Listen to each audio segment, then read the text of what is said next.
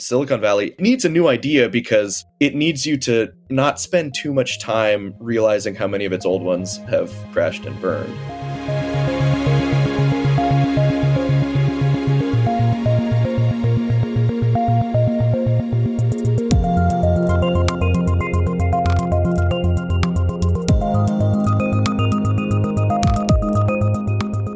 Welcome to Tech Won't Save Us. I'm your host, Paris Marx, and this week my guest is friend of the show, Brian Merchant. Yes, he's back again for the third time because after Facebook's announcement of the metaverse last week, I just had to talk to him to see what his thoughts were, to see what his opinions were. And so we could dig into kind of every aspect of what Facebook imagines the future of the internet to be and to illustrate why it's a terrible idea. It's a long episode, so I'm going to keep this introduction brief, but we get into so many aspects of the metaverse from the presentation itself and what Facebook seems to be trying to present it as, to the science fiction origins of the metaverse concept, the growing group of companies and venture capitalists and influencers who are trying to get in on this concept early on. And we even talk about Dune at the very end to see if maybe this could finally get people to turn against the increasing encroachment of digital technologies on our lives. So I was so happy to welcome Brian back onto the show again. I always love chatting with him, and I think you're really going to like this episode. Brian is the author of The One Device The Secret History of the iPhone.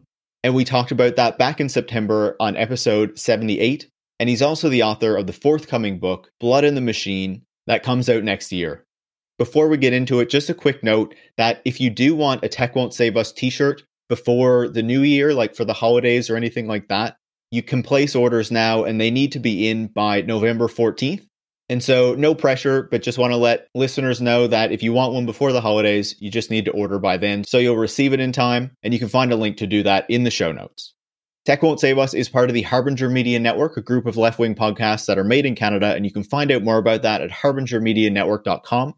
If you like the show, make sure to leave a five star review on Apple Podcasts and make sure to share the show on social media or with any friends or colleagues you think would learn from it.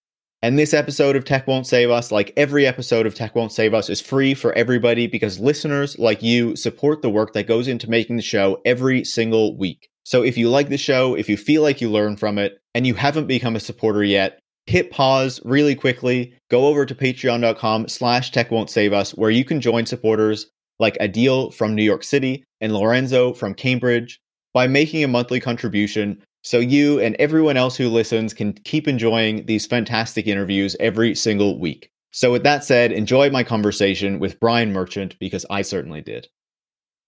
Brian, welcome back to Tech Won't Save Us once again. Thank you for having me, Paris, once again. Um, I guess if I come on again, you're just going to have to make me a co-host at this point. Yeah, I, think. think so. I think so. uh, get, get it looks like it's headed in that direction, right?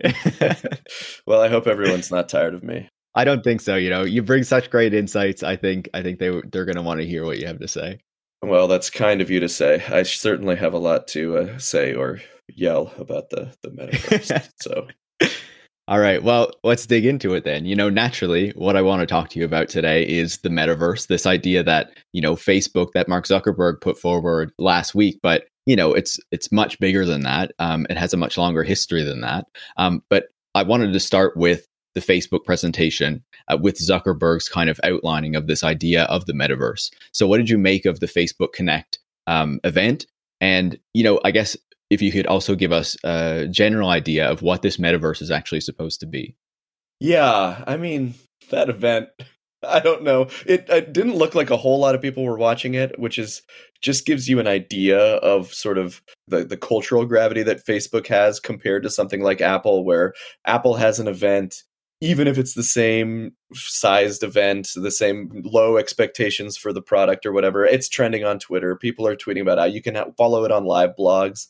Uh, Facebook, it seemed like they put the tracker on there, and I don't know, at times there's less than 20,000 people watching this thing live. Um, and for good reason. It was just, I mean, a train wreck by all counts. It was pretty mercilessly mocked, and rightfully so.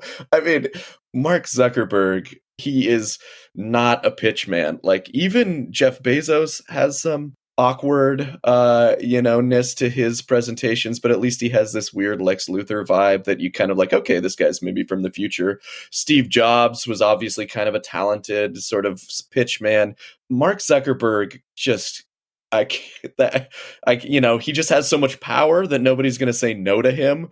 The event for any of those who didn't watch it was basically him in this I don't know if it's supposed to be his house or if it was his house. It's this weird sort of crate and barrel minimalist styled house where he's just like greeting you robotically and walking through his house and then taking you to the metaverse and saying like, "Oh, this is," and then there's tables in there with some of his team members. None of it really like made any sense as just on the basic level of a presentation. But the important part is he's throwing to all these virtual and augmented reality experiences that are going to form the basis of his much ballyhooed metaverse, which is still very sort of nebulous and ambiguous as to what it actually is, other than these virtual experiences, which have been on the docket for a decade or more in some of these cases. So there's really nothing new there other than Facebook is doing it and doing it forcefully. And everybody understands that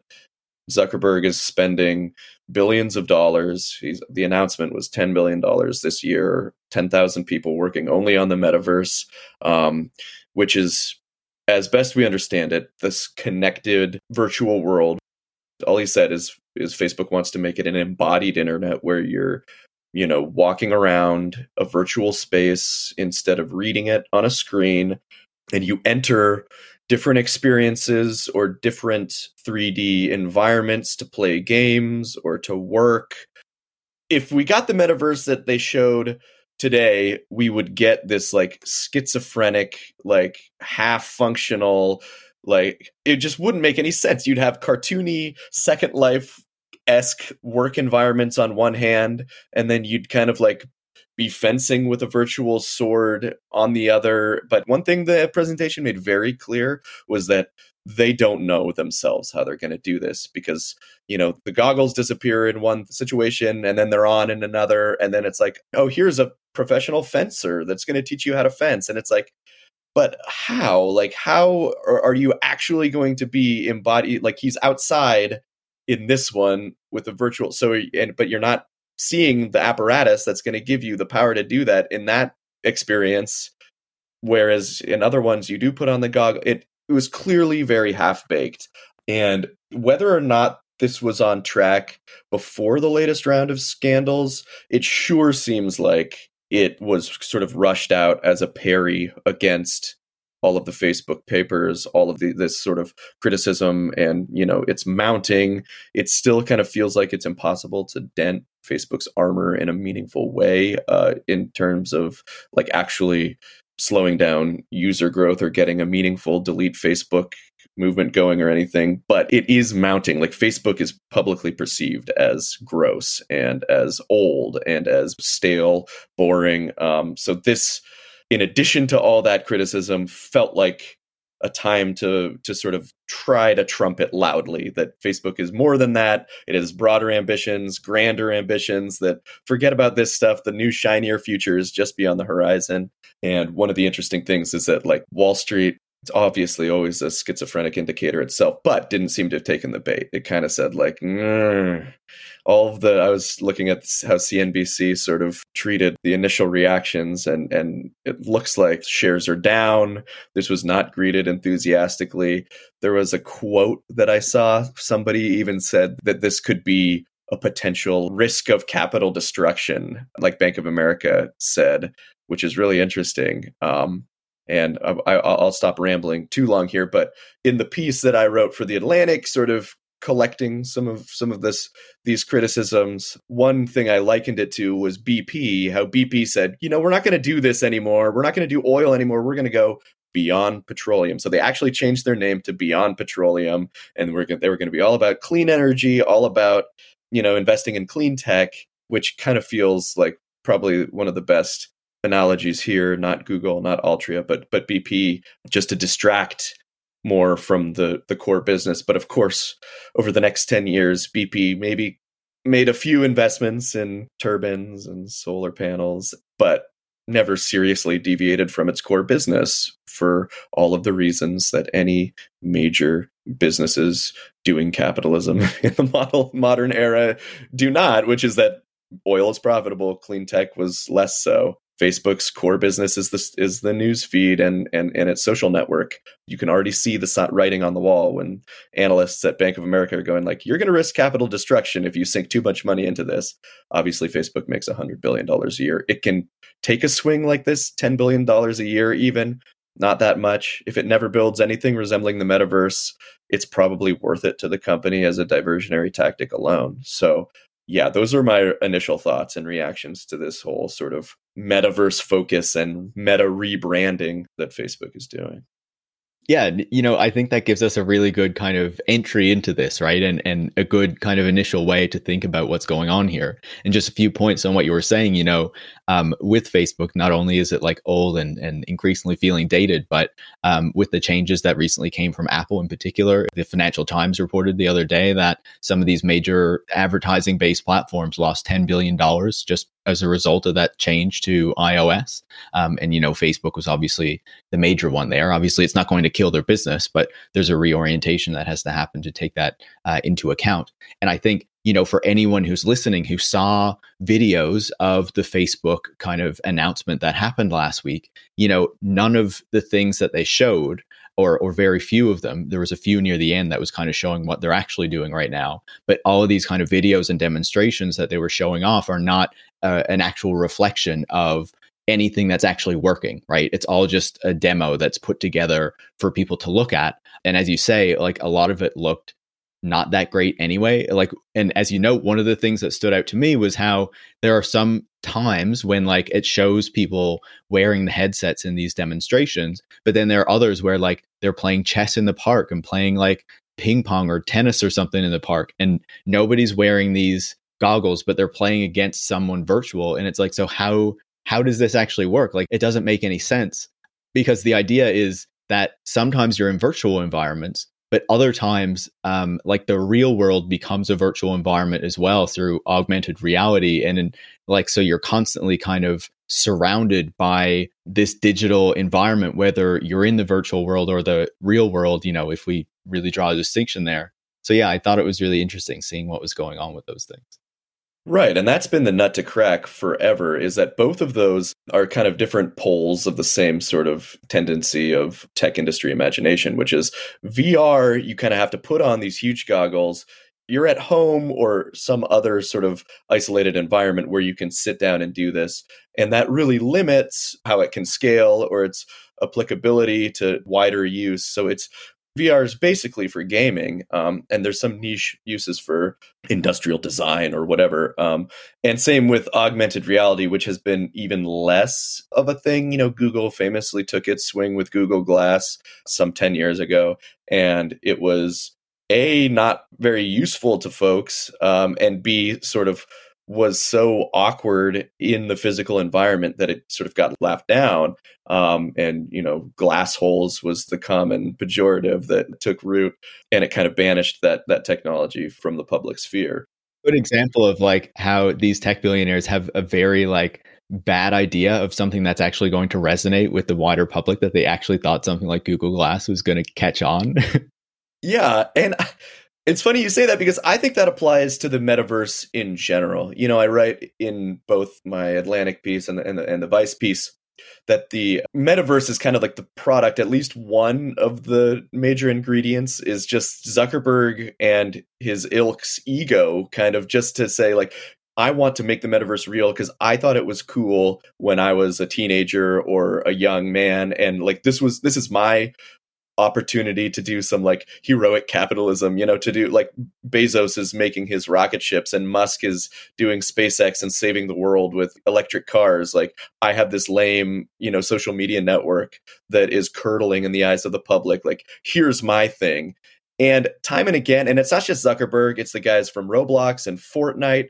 I mean, Epic Games. They're always talking about the metaverse and how it's going to be the future. And it really just keys into this same sort of toxic dynamic of sort of you know male founder ego sort of this heroic thing that makes it very appealing um, and they're not often asking whether the broader public wants this. They're operating under the assumption that it does, that everybody is like them, and that they're sort of making the world in its image. And another interesting story that I that I saw arise over the weekend was what I think it was CNBC, and they found that this communications between an Oculus executive, uh, Jason Rubin, and Marc Andreessen, with the subject line "the metaverse." So this is three years ago in 2018, and I, I quote: He wrote, "We believe the right way to break through consumer indifference to VR is to deliver what they expect and want from the medium."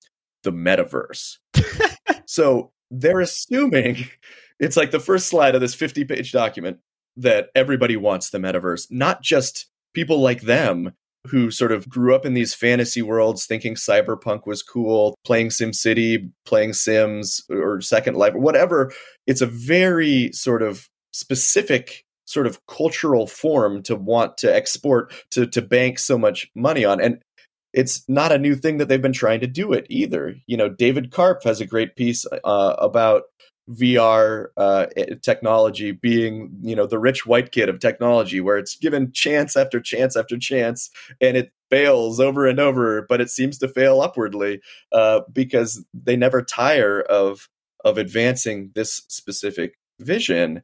Um, and I think the sense is now it's it's treated as common knowledge in, in Silicon Valley or common wisdom that technologies take a long time to gestate. And then once they've been around for a couple decades they become ripe and they're ready to go out in the world just like you know it took a long time with the iphone right, and smartphones and it took a long time with various software platforms. And they kind of assume that since it's been a while vr's time is here. And David's point in that piece is that like, well, is it like have the conditions really changed? Maybe people just don't want it, or maybe beyond its niche use, which people really can enjoy. And that's another truism of Silicon Valley's, you know, modern mindset is that it's not enough for just like a few million people or tens of million people to just enjoy something and make something for them and like make a healthy pro it has to be blown up onto this epic scale it has to it has to scale globally otherwise it's not a worthy idea you know?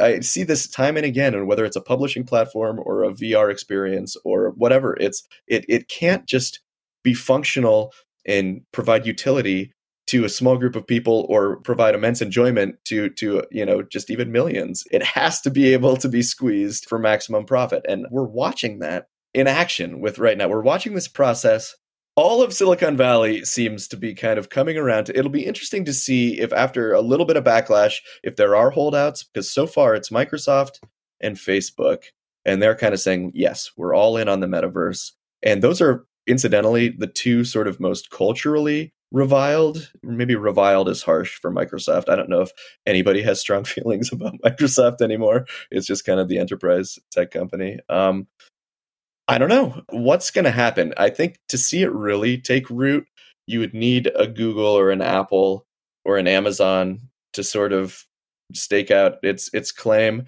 Otherwise, the metaverse may be a huge diversion that makes some waves now and provides some use for Facebook right now, but ultimately just kind of stumbles. I don't know. Yeah, you know, I think what you're saying there, though, like it brings to mind how Apple is supposedly working on AR glasses.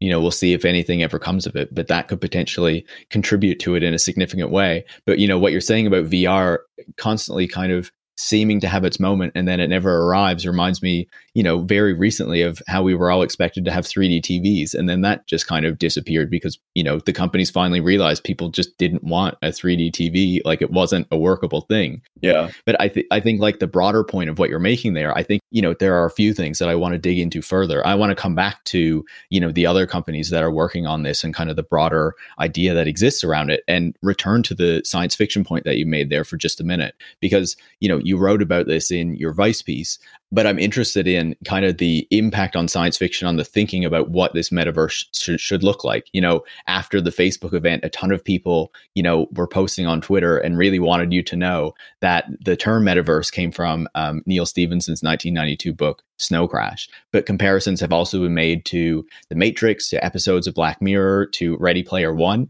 And, you know, Ready Player One, the book, was actually something that Mark Zuckerberg gave out to um, Oculus employees to kind of give them an idea idea of this is something that he, you know, was interested in. This was the vision that he kind of liked. So what does the focus on these science fictional kind of representations of what a metaverse could be inform us about how Mark Zuckerberg and these tech companies are thinking about, you know, what it should actually be and what it should look like?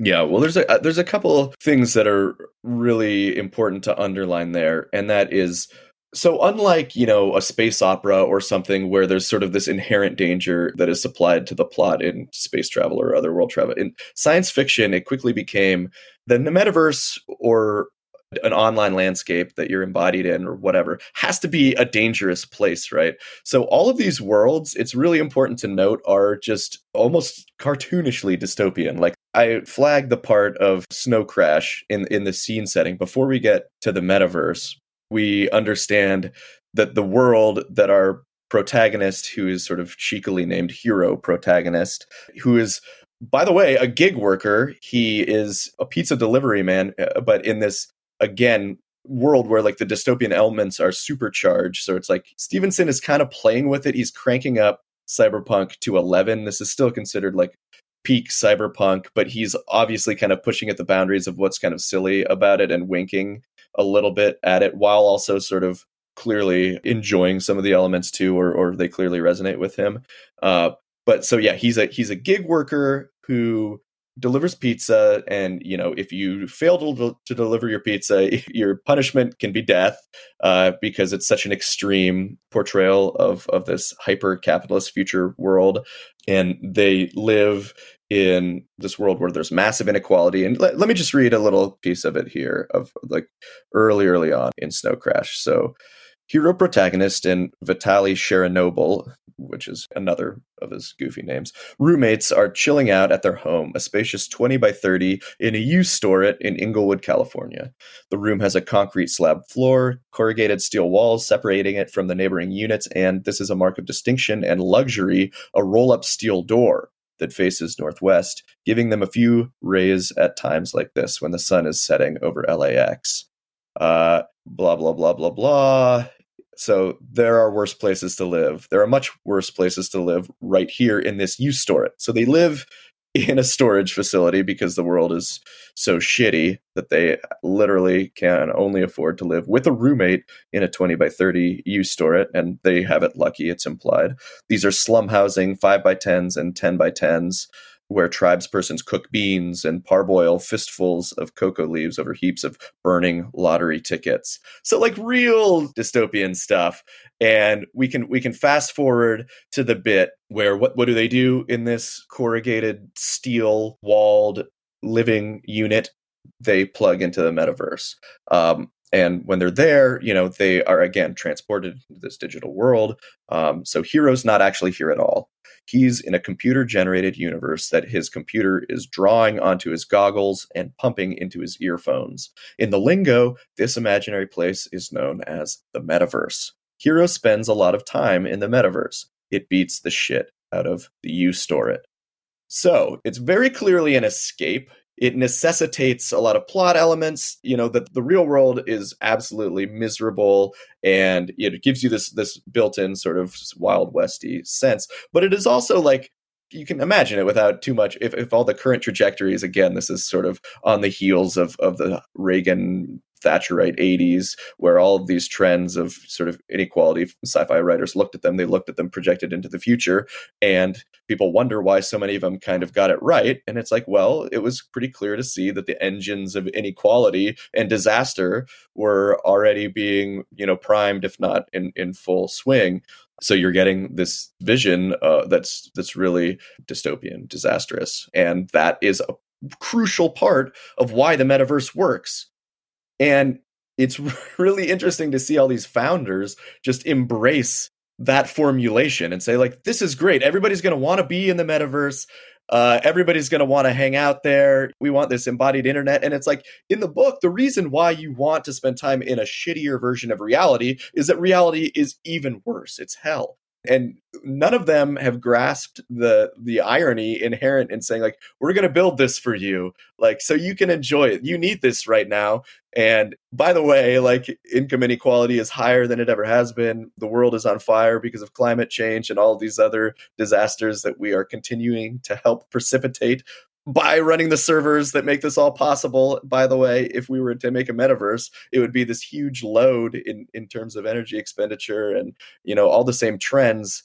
They're just fine putting the pedal down basically and i've seen some interesting pushback like well of course like this will you know resonate with with founder people but the fact that they don't recognize the full body or the full context when they're putting it into into play and, and, they're just embracing this one element of it which is the cool part that gives them the capacity to be the hero in the world of their own design is very telling to me. And the second part i'll just touch on really quickly is that the metaverse in itself sucks. It's a haven of crime and decrepitude and like what do people do in the metaverse? They have virtual sex, there's erotica, there's like weird psychedelic experiences that do sound kind of fun. They elevate you beyond space and time. Sure, great. But then there's like real estate plays. People are just like building property. There is corruption. There's the mass murder rooms honestly like people have to watch their backs in the metaverse otherwise they get robbed or they you know it's not it's not a great place. It's maybe exciting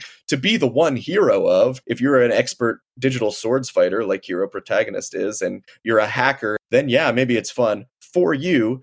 But it sounds like for most people it's not. There are people that get addicted to the metaverse and they in the real world they're reduced to these like cowering sort of sickly shells of people who shake back and forth and it seems like a pretty prescient predictor of people addicted to screen time and what would happen if we actually got this metaverse. People would literally be sort of shell shocked by using it too much. So again the metaverse itself not a great model for building your tech product to emulate. And you know, I think what you're describing there, you're focusing mainly on Neal Stephenson's book, Snow Crash, yeah. but really in a lot of these other representations of these virtual worlds, you know, Matrix is obviously not by choice. Um, but you know, when you're looking at Black Mirror, when you're looking at Ready Player One, like the environments that are depicted are still incredibly dystopian. Ready Player One's the same. Exactly the same. It's the same thing. People jack into the metaverse that's called the Oasis to escape the slums that they live in. It's basically the same construct. You know, he just made it a little more Spielbergian. Same with Matrix. You're, you're enslaved. you know, you're a, literally a vessel for. I mean, doesn't make sense really, but and that's been pointed out a lot. You're, but you're being harvested for energy while you're enjoying the Matrix. So. Well, you know, I I rewatched The Matrix recently, and there's this scene, I not in the first one, I think in the second one, where Morpheus is like, you know, the Matrix is designed to turn you into this, and he holds up a battery, and I was like, well, the metaverse is the same, except like it's just cash. They want to turn you into cash, like they want to make money from you. exactly, it is, and they're not shy about that either. I mean, if you look at this sort of ur text, I know you've you've read it too for sort of what the potential of the metaverse can be for investors by a VC called Matthew Ball. And this is last year it was published. And he, you know, really sort of does what Marc Andreessen did for his whole sort of software's eating the world manifesto that was run in the Wall Street Journal and on his his own blog and generated a lot of excitement, especially in Valley circles, and sort of guided the next decade sort of of, of investment. I think he's seeking to do the same thing in in this text, which is what the metaverse is, and it, he kind of ticks off what it would take to build it, what it would look like, the opportunities, and it is like clearly sort of written into the fabric of this idea is that it's just like more potential for transactions and for consumer participation. I mean, that's clearly what it is. It's just we are already looking at our screens a lot, but even that pales into comparison uh, to the potential of having glasses or virtual glasses or goggles overlaid on your eyes all the time. You can be either, you know, viewing advertisements or purchasing goods or making transactions or performing work 24 7 which I, I reread the the ball piece this morning and what leapt out, out at me this time and didn't quite as much the first time was that and i quote more broadly the metaverse stands to alter how we allocate and monetize modern resources For centuries, developed economies have transformed as the scarcity of labor and real estate waxed and waned. Under the metaverse, would be laborers who choose to live outside cities will be able to participate in the high value economy via virtual labor. The subtext is all the time, anytime, from anywhere, you have access to an infinite labor pool that is similarly sort of compressed in the same ways. And I can't believe that this is the example he uses because, you know, if you notice, like Facebook's big demo, the first one that they unveiled for their metaverse view, even before the rebranding and everything, was Workplace Horizons. And I laughed out loud when I saw the demo. It was so shitty. It was like 15 year old graphics, and you're in a conference room and you are all just sort of, I guess, doing work for companies like Facebook. It's such a short sighted, comically unappealing vision for what this could be used. I can't believe they led with it. Maybe it was the only thing that really worked because they did all have their avatars, but I cannot imagine a single person viewing that and saying, yes, this is the future. I don't want to be in a physical conference room. I want my conference room to be virtual, and it's okay with me as long as my colleagues look like cartoon robots. Uh, but that's what they led with. So they're all thinking about about work, about maybe how they can make this appealing, both to sell more stuff and to get more people to sort of work perpetually. And in this essay, Ball literally uses this example. I'm gonna I'm gonna read it again. Um, as more consumer spending shifts to virtual goods, why are we buying more virtual goods, services, and experiences? We'll also see further shifts in where we live, the infrastructure that's built, and who performs which tasks. Consider, for example, gold farming. Not long after in game trade economies emerged, many players, often employed by a larger company and typically in lower income countries, would spend a workday collecting digital resources for sale inside or outside the game. These sales were typically to higher income players in the West. This is the model that you want to blow up to scale. This is the model you want to perpe- perpetuate. This is the future. More gold farming. I mean, I remember this too. I had a friend who played World of Warcraft, and I think maybe that was around some of the earlier use cases for that. And you need gold in World of Warcraft, and you can mine for gold.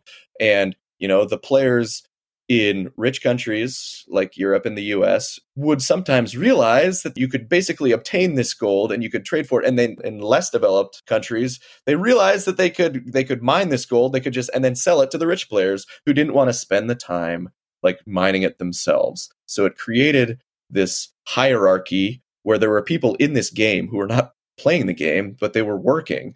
And Matthew Ball is saying let's replicate this and let's blow it out to not just games, but to everywhere. Look, we have the potential for menial labor, menial virtual labor that I cannot imagine more pointless labor. You, you know, David Graeber's bullshit jobs.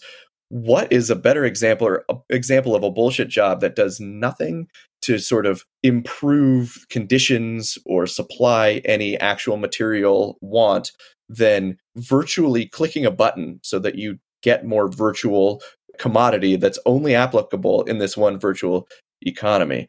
The assumption has been always that, like, oh, as we eliminate jobs out of necessity from whether it's via software automation or warehouse automation, that they'll find new manifestations in the virtual world. There'll be services, there'll be software jobs that we haven't even dreamed of. And if this is what the answer is, if this is what we're going to, tra- if we are going to transfer over, I, which I don't think we are, I think it's absurd to think that. I mean, I don't know. Maybe I, maybe I'll, maybe I'll end up eating my words, but this is actually the vision, right?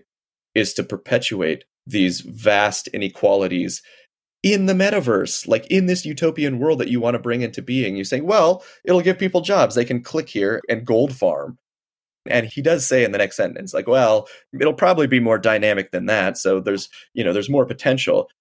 But the point is, is that that these disparities will be sort of enshrined and transported over to this virtual world in the way that they're imagining it. They're not even imagining it any better or more egalitarian or more. They're just imagining that all of these these same deep flaws and deep miseries and deep problems with our current economy will just simply be replicated. And it will be to the benefit of prospective investors and people of the metaverse inclination. Absolutely right? You take the technology and you just lay it on top of existing social relations and just you know let it go let it do its thing. That's it. But the ball piece is so fascinating because it gives you the insight into you know what the business case is for it whereas you won't hear that so much in zuckerberg's kind of presentation even though he'll still talk about the virtual goods but he'll reframe it around like you know this is something that creators are going to have a ton of opportunity to create new goods and virtual experiences and things like that right and I think one of the important things, or a couple of the important things with the Ball essay, you know, notably, Ball also pushes back on the comparison to Neal Stephenson's Snow Crash and the dystopian kind of narratives around the metaverse. But you know, you have, as you were talking about, the kind of discussion about labor and virtual labor in these environments. And, you know, I think one of the things that always needs to be recognized there is how opening uh, these kind of global labor opportunities, as they're talking about, is really like subtext or, or kind of a way to um, more flowery describe outsourcing, right? To relocate jobs to places where they can be done at lower pay. And what always comes to mind when I think about that is Alex Rivera's film uh, Sleep Dealer, where he's literally kind of showing uh, this labor happening in Mexico uh, in these kind of like giant factories. Of course, in in his kind of portrayal of it, they're literally controlling robots. But I think what we would see in the metaverse is, you know, you're doing this this in a kind of digital form. You don't need to control um, a robot, but you can just you know tap into the metaverse and then and then be a worker. And then you know as we've seen with a number of these tech companies outsourcing more jobs you know using more contract work it allows them to pay less money for the kind of work that they're getting done. You know uber notably earlier in the pandemic outsourced a bunch of engineering jobs to india.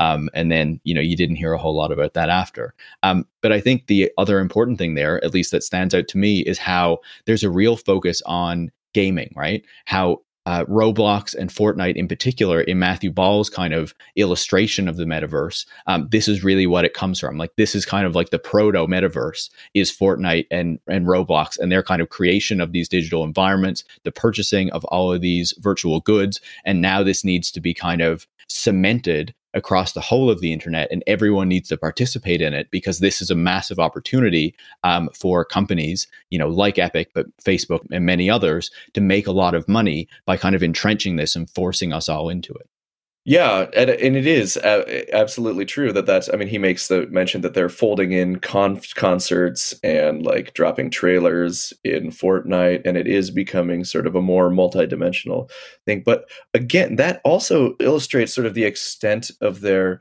imagination. And and that's in each of these books which are sort of narratives again pretty simple hero's journey through the metaverse to stop a bad guy or to solve a fetch quest. Um, they're they're basically games themselves.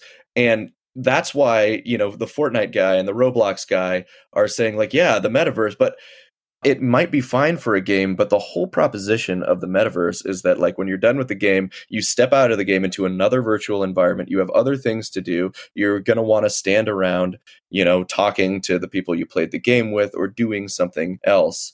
And it is really only under the weight of all of this hype and all of these sort of narratives that that even seems viable. And again, that goes back to the sort of dystopian framework providing the necessity for why these people are in the metaverse all the time, because it's written into this assumption that we want to do more than play games in here. I don't. Like, I don't know that anybody who wants longer embodied Zoom calls and then to play the game and then to go to a bot like where you're never leaving this space it's uncomfortable like physical life for most of us is nice. Like it's good to go out and talk and to have a conversation face to face. Again, that's a feeding into what's inspiring a lot of these founders. Like they don't see that a lot of them. I mean, it's maybe speculation to a little bit, but you look at look look at how Zuckerberg sort of conducts himself in these interviews and in these keynote speeches. Like I think it's safe to say that the world would be a nicer place for Mark Zuckerberg if he could have an avatar all the time and wheedle his way through 3D spaces where he wasn't criticized or he wasn't socially awkward or he wasn't anything like that. Well, it brings to mind, I rewatched uh, Ready Player One after the demonstration, and there's a scene in it where Halliday, who is like the inventor of um, the Oasis, like the metaverse like environment there, and he says that he always had trouble like socializing in the real world and so he created this virtual world where it was easier for him and i was like this is mark zuckerberg like yeah right. And then and then now all of you have to live in it. Like i made this world because i couldn't figure out how to talk to people and that's not you know a knock against you know social anxiety or anything like that but projecting the solution to that anxiety and making it a one size fits all for your billions of users and your projected more than that billions of you know it is its own brand of hubris. Um, and it's a stunning thing in ready player one is that you're supposed to sort of treat that character with compassion and even admiration like oh wow you built this amazing thing.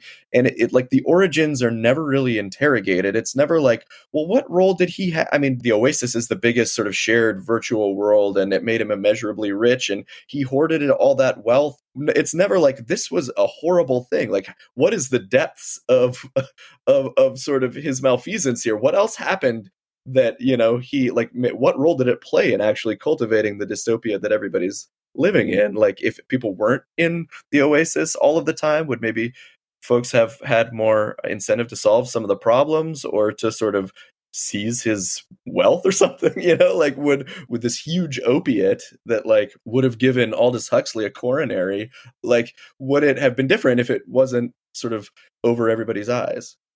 Yeah you know uh, he literally has like 500 billion dollars or something like that whereas the main character is like living in a skyscraper of trailers. Like you know it's exactly. it's just wild. It is and it's like and when he wins or whatever at the end it's supposed to be this like oh touching moment like oh he's like bequeathing it unto you. And it's like wow like now you get to be the tech titan. Like everybody's vying for i mean it is. It's such like a useful and pretty neat sort of parable of, of modern capitalism when you like everybody gets to play this game that diverts them from the crises that are uh, going on around them for a chance maybe just maybe one out of the millions of people playing this game the tens of millions the billions of people will get to be the awful tech titan themselves. That's your victory. That's what you get. You get to assert your rules. You get to be the one doing the domineering. It's gross and I do think that it's great that some of the blinders are falling away, and it's a little, uh, you know, ten years. The difference between the the treatment that like Elon Musk or someone like that gets in the press, Elon's halo has somewhat managed to stay on. He's got his fans, but a lot of people are kind of waking up and seeing, and it's partly why we're seeing so much backlash to this metaverse. Um, that and everybody hates Facebook, so. Yeah, but it's fascinating in the Ready Player One because at the end it's positioned as like this really kind of um, hopeful ending, and it's really just that instead of being one guy who owns it, he's going to rule it with his four friends, and they turn it off two days a week. So people need to go into the real world a bit. It's like what? this is That's not right. positive, right? but I do want to kind of expand on what you're saying because you know you're talking about.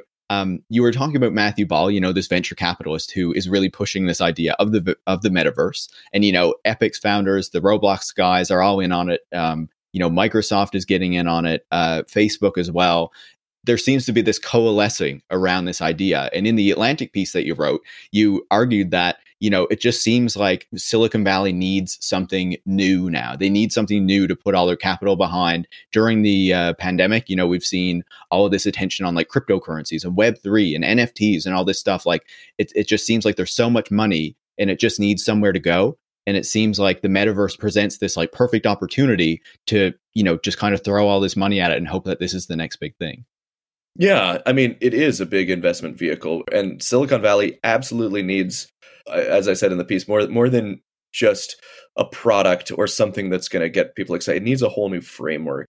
It needs an ecosystem. Apps ten plus years ago, the the app and the sort of Uber for X ecosystem provided that for a long time, and that was kind of what meshed with Andreessen's software eating the world kind of manifesto. But now, like and again, Silicon Valley, one thing I didn't mention in the piece that just before I forget, I want to say is that it needs a new idea because it needs you to not spend too much time realizing how many of its old ones have crashed and burned. You know, the last 10 years were marked by sort of Uber for X, you know, Internet of Things, big data, its own sort of raft of buzzwords that were all tied into this whole vision of like integrating more and more of software with more and more everyday practice. And you know, smart cities, the, which is kind of part and parcel with big data. You don't hear those terms that much anymore because a lot of them proved extremely dubious. You know, there was a lot of really sort of, you know, extractive, opportunistic startups that threw those terms out there, took the money and crashed and burned. And to no major demonstrable benefit to society. Silicon Valley doesn't want you to say, like, well, was Uber a good thing, actually, that we had this whole raft of Uber for X's? Uh, and most of them have failed because it turns out that the only way that they work is if you can exploit labor enough. And if it turns out you can't, then maybe you fail. Even now, we're kind of seeing the limits of sort of the too big to fail unicorn swath Uber and Lyft, and they're having to like jack up the prices and at least respond in some ways to, to, to the backlash and the uprising of their own drivers. And you know they've emerged victorious so far in in the, they had Prop 22 and all that, but this whole construct has proven we haven't seen a profit yet. It's been 10 years. Like the, the VCs are looking at that going like, well, maybe that didn't really work out it's time to move on. We need a new vessel for capital investment. And the metaverse provides that in droves. So there's a reason that they want so desperately. You know, when when you establish a framework and you have a giant like Facebook saying like I'm going to provide, you know, the backbone for this you can kind of see the pieces of the ecosystem lurching into being. All of these startups come out of the woodwork saying like, "Well, we're to I'm to be a metaverse company." People like Matthew Ball say like, "I'm the metaverse, you know, soothsayer. I'm to like predict the future." And they all start trying to glom onto each other. And right now, Silicon Valley, it's true. They have more money than they know what to do with. I think I, I quoted at least one VC in that that like the amount of money that is sort of liquid right now is is unprecedented. Like it's more than when the bubbles burst in the past. That is as you mentioned nfts investors like that to a certain extent but i think they're finding pretty quickly that it's hard for that to have the scalability element. Like it's incomprehensible to most most people. Um, I, I like mentioned it to my parents over the weekend and they had literally never even heard of it. It's just not on radars and you can try to try to explain like why you would try to sell like a pixelated image of like a cyborg ape for a million dollars to somebody and it it's not going to be like a mass consumer product yet. I mean they may find a way to try to push it further and further but well, you decorate your metaverse home space with them, right? Right. I mean, the thinking is you could tell a lot also by the elements that are sort of attracted to it. And like there are sort of the NFT and cryptocurrency folks are kind of trying to say, like, well, this will undergird the economy of the metaverse. And it's for some people, it's huge red flags. For others, it's like, yo, this is the, the new frontier. So, yeah, it's imperative, I think, for Silicon Valley to find something that excites people. I do think the next few months, year so will be a really telling time. Again, like Wall Street kind of reacted negatively to this big metaverse pitch. I think people are kind of laughing at it more than being excited by it. Uh, so it really matters whether or not an idea can attract enough cultural capital uh, for it to become like a viable investment vehicle. Uber provided that, right? Like Uber it was kind of before we had the widely positioned critical eye. There were people doing great stuff on Uber early on, but it was sort of people using it, you know, in cities. It was like, oh, Uber, I've got, do you have Uber? Oh, no, yeah, you, let's take an Uber. Take it. It, it got that cultural appeal widely sort of entrenched before folks really got a good idea of of what it entailed. I think people are a little more attuned to sort of the criticism of sort of how Silicon Valley operates. We're a little more skeptical, especially of like Facebook right now, which is why maybe it's almost a blessing that Facebook is the one that tried to do the metaverse. It could help sink the whole apparatus. And I think now is also, I just want to make a quick caveat. Um, my friend Tim Maughan made a good counterpoint when we were, when we were talking about this online at one point, and it's not that all of this is bad. Like there are really cool things you can do in VR. Like VR can provide really interesting spaces. Like it has been a really interesting space for folks in the queer community. He pointed out that have been using VR for years in really interesting ways it's just what you want to avoid and even augmented reality. Maybe there's some fun ways to do that. What you want to avoid is this huge corporate first land grab where you sort of enclose a virtual where you do a big digital enclosure before you even have a chance to try to build something like democratically or interestingly or in moderation you know? Um, so i do think that there are interesting maybe this is verboten on the tech won't save us podcast but i think that there is room for there to be interesting virtual and augmented experiences and ideas and experimentation i just think everything we know about the last 20 years of how the internet has developed, you have to fight tooth and nail this approach to building anything resembling a metaverse or a 3D embodied immersive digital experience if you don't trash it outright. This is not the way. This is not the way. Handing, I don't think there's an, ever been a more obvious statement than handing Facebook the keys to building the metaverse is the worst idea that we could possibly pursue at this point. Yeah, you know, I, I think that's a good point though. Like, you know, drawing on what Tim said, because, you know, I feel like this is kind of one of the things that we see a lot with some of the this community that is generally kind of critical of what the major tech companies are doing, but are somewhat open to like Web3 stuff in a weird way, kind of argue. And this is not to criticize Tim. I'll, I'll make this point in a better way, but to say that Web3 and the metaverse offer opportunities as long as Facebook doesn't control it or something like this. And I feel like I agree that I think that there are really cool things that can be done with VR and with AR and, you know, with the web and whatnot. But, you know, considering the environment that we live in where these companies have so much power, that just can't exist. And, unless the corporate power is addressed like they're always going to take it over and turn it into something like utterly disgusting and serving their ends. And you know that that is not primarily dominated by these more experimental strains and things like that. And i think that you see that with what Facebook is trying to do with the metaverse because there was this conversation with Nick Clegg in the presentation where Zuckerberg and Clegg are essentially saying, you know, the metaverse is a few years down the line, so this gives us an opportunity to create a regulatory framework preemptively and effectively, what I read that as saying is, you know, we are going to work to create this regulatory framework so our idea of what the metaverse is becomes the idea for like how this works, right? And so the idea isn't like to kind of embrace the metaverse, I think, but to really push back against everything that they're trying to do. Because if there is a positive implementation of VR and whatnot, it never comes if Facebook has like or or any of these major tech companies has anything to do with it.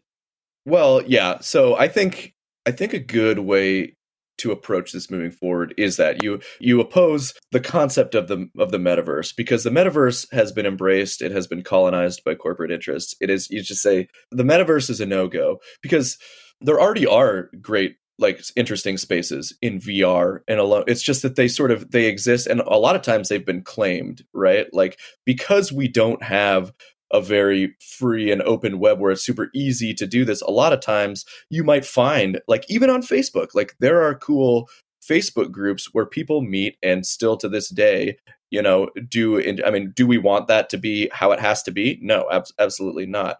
But these pockets they have to be considered and and sort of addressed within the context that they arose. And i think it would be wrong to say like no you can't do that anymore. Like your space is has to be taken away because it's part of it's part of this drive to the metaverse. It's all in how we sort of look at what facebook and and the, and the bigger companies are doing because again it's 20 years probably there's been cool vr spaces. It's how do we how do we give those voice in a way that they're not also colonized by facebook? How do we you know i think so i think it's one thing to say like by all means like i think we got to oppose the metaverse uh, at least you know that's my feeling the way things are going. Um, it's almost comical in that matthew ball piece how it's like well it's got to be interoperable because it's going to be a really tough challenging thing for for people to figure out. Like no it's it's just not going to be. It's just going to be facebook's sandbox and if google wants to build a piece of it too maybe they'll build it too and nobody will talk to each other within those silos just like they don't now. You're either on twitter or you're on facebook or you're in your inbox or you're googling. You're not doing all of these things at the same time. These companies have not been able to cooperate at all with each other in any mode of interoperability for the last 20 years. Why on earth would they begin now uh, if they really saw this as like viable real estate?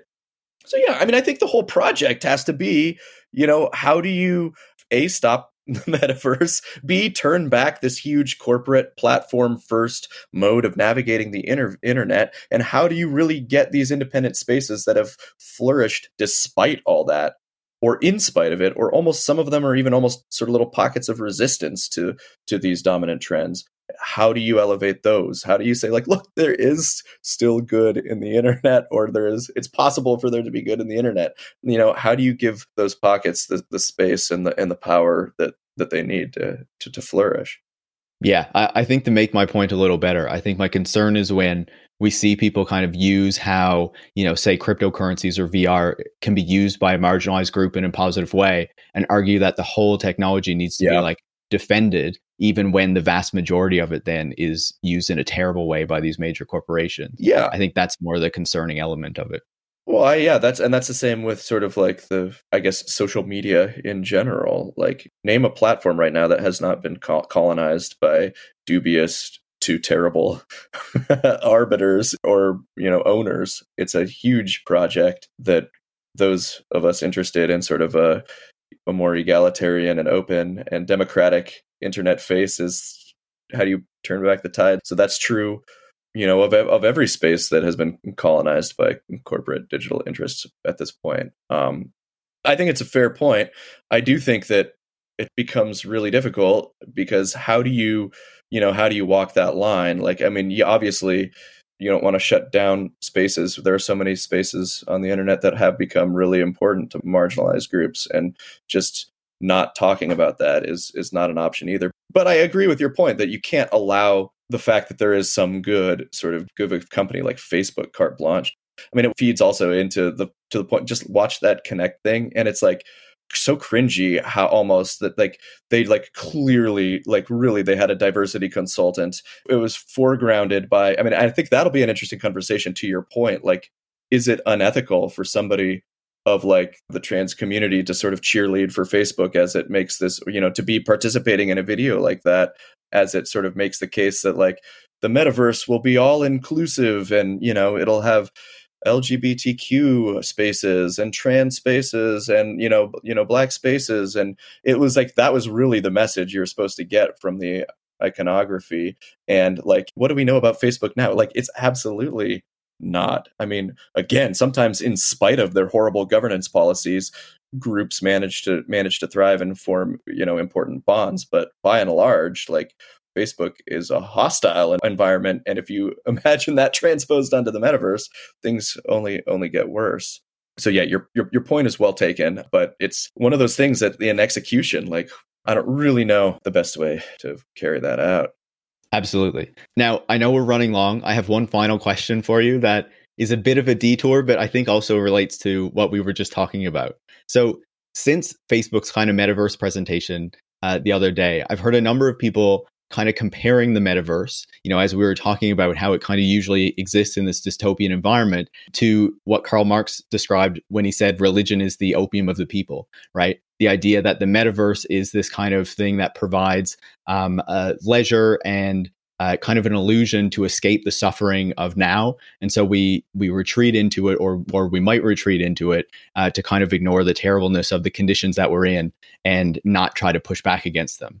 But at the same time, listeners will know that Dune came out recently in the cinemas. You know, maybe they went and saw it. What they might not know is that you are a big Dune head, um, and you recently hosted a series with Motherboard on kind of the themes of Dune.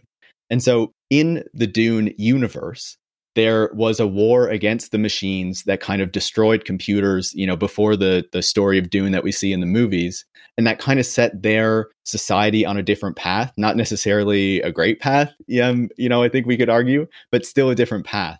And so I'm wondering, you know, when you look at the metaverse, when you look at this increasing push for us to spend more and more of our lives behind screens. You know, we saw during the pandemic that it was incredibly profitable for these companies that we spent more time on screens. And, you know, people are very open about the fact that the metaverse is a desire for us to live more of our lives, you know, behind screens, right? So do you think that the metaverse might actually act as this opium of the people as, you know, things get worse? This is just a place for us to retreat and try to forget about the problems of every day? Or do you think that this increasing push to try to spend more and more time you know, in these digital environments, in front of our screens, et cetera, et cetera, might eventually push people to say, you know, fuck all this. I'm done with these computers. Let's destroy it. Let's have our own uh, Butlerian jihad, I believe it's called. yeah. Yeah. Uh, expert segue. Way to wrap in a topical element in the way only a seasoned and uh, expert uh, podcast host can do. So kudos there. Thank you. um, I, so it's really hard for me to say because again, the metaverse looks so shitty. Like, I think to the extent that people ex- escape into games or you know that they do on their PS5s or whatever, already kind of exhibiting this tendency. I don't know. I, I think it'll just be an extension of that in Dune, the, Frank Herbert, the author of Dune, his intervention is a really interesting one. I mean, it was clearly sort of uh, born out of this knee jerk reaction to to technology. It wasn't something that he was as interested in as sort of the ecological elements or the sort of indigenous elements that, that he was drawing from, but he had strong opinions about where technology was going. And the Butlerian Jihad you mentioned, which is the crucial part of the uh, Dune lore that's left out of the movies, is basically we get AI in the not so distant future from when he was, you know, imagining humans to be when he was writing. So we we get AI, they run amok, they basically enslave humanity, and there has to be this thing called the Butlerian Jihad where they rise up against these machines after a long struggle, they emerge victorious and banish machines. You can't use thinking machines. You can still use vehicles, but in Dune, you're using spice. It's every vehicle, instead of like using a computer to plot a course, you have to take a psychoactive drug called spice. Again, this isn't really laid out in the movie, but it's the lore of the book. Experienced guild navigators, they're called, can use the spice to open up sort of the maps of space time and they can plot their course and do faster than light travel. Uh, just like in the movie, you see those guys that roll their eyes up when they're talking. Those those are called mentats, and they're basically human computers who also use spice to sort of access this sort of computer-like knowledge. Um, but the message is pretty clear. It's that computers are going to lead to our near extinction. Get rid of them. Get rid of them as fast as you can. AI was sort of the worst. Like that was the fear, that was the boogeyman there. Um, it was AI and the nuclear threat were kind of twinned in a way. That's the other looming threat in the Dune universe that isn't mentioned. Everybody has atomic power, but they're all very careful of it so that no one's shooting laser beams so they don't accidentally set off a nuclear powered spacesuit or something. So it's a really interesting time for this movie to come out and sort of issue like at its core is this full scale rejection of technology. I don't know that it will resonate in that way with with audiences today. I don't know that the metaverse. I just think that people will think the metaverse is lame. I don't know if that's enough for a Butlerian jihad. I think that I think that people are just going to laugh at Mark Zuckerberg. Um, I mean, I think it, we might need one if the metaverse were to be able to sort of be conjured into being. And I mentioned this in my Atlantic piece. And it is a possibility that there's just so much sheer capital, sheer interest in this right now that it's not worth ruling out completely. I think we do have to be vigilant. I think we do have to be aware of what the companies are doing. And if we see another one of the tech giants kind of sign on and signal that they're going to figure out a way to do this, then I do think we should start being concerned. Um, because again, the thing that is even more alarming than sort of the consolidation of power that we've seen with the last wave of tech companies coming up uh, is that the way that this would get built that I see it is if yeah Google and Facebook and Amazon all decided that yes this is worth doing and then instead of being an open web at least on the foundation that they have kind of colonized there are still other spaces uh you know it's crucial to the internet that they're all out there. The way that I see this being built now at this point would be them agreeing to build it themselves together and building the protocols and it would be just ruthlessly sort of corporate. The rules would be completely you know determined by whatever board meetings or agreements that they had. It would not even have sort of a democratic foundation on which uh, to collapse. It would be this very corporate model from the get-go. Absolutely. You know i think my interest in it was just you know seeing how the tech companies and the tech industry has kind of transformed the way that we live and what our ideas about what is kind of acceptable technologically over the past couple of decades like do we do we ever reach that breaking point where people just say like no like this is too much. You're trying to force too much of this on me. Like there needs to be kind of a real world, like things need to get better. There can't just always be more technology, you know, and naturally thinking about the Luddites as well, which I know you have a book coming out about next year. I mean, I think where we see the most inflection points are around labor. So if it was clear from the onset that this was uh, an exploitative sort of clearly, it's like, okay, sign up for the metaverse. Who wants to be the first in the gold mines? Like, then, then like, yeah, I do think, but as, as long as it's like positioned as an entertainment and a video gaming system, I have a hard time seeing people like really kind of organizing and, and breaking because look i mean uber is another good model like when it became clear the extent to which uber was was an exploitative employer and refused to grant any benefits or even allow them to allow its own workforce to be uh, considered employees it became much more a sort of a, a ripe site of resistance. The metaverse you don't really ever see much resistance against you know more computing or more gaming or more capacity, more technological capacity. And again, same with the Luddites, like their complaint was not with the nature of the technology itself. It was being how it was deployed by capital and how capital was using it to make their lives miserable. So I think if that becomes clear enough in the metaverse, then it would almost certainly be another point of resistance. But I don't see people going like too much VR. Like I, I'm, I'm, you know, I'm going to smash the servers that are trying to give me this terribly shitty workforce horizons or workplace horizons virtual working experience. I mean, maybe that would be worth smashing. That was pretty, pretty bad. yeah. Well, you know, I take your point naturally. And, you know, we can see that with surveillance as well, right? How that, how that has been recast as convenience. And now we all have rings and everything. Well, I don't have them, but a lot of people have them. Yeah, I mean, I wish people would smash rings more. I wish, I mean, that's one of the most uh, awful sort of technological deployments and infringements on sort of the fabric of, of civic and social life that we've seen. And yeah, they're not getting smashed as much as one would hope.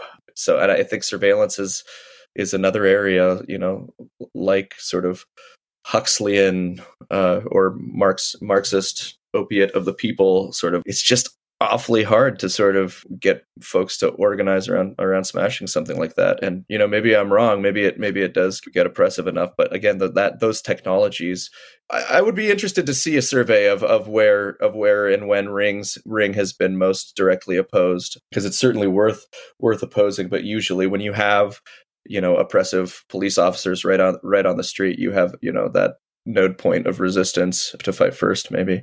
Um, and maybe that's true of of these other platforms we're talking about. But when it gets in the way of work when it gets in the way of your well-being um, maybe maybe there'll be a metaverse uprising.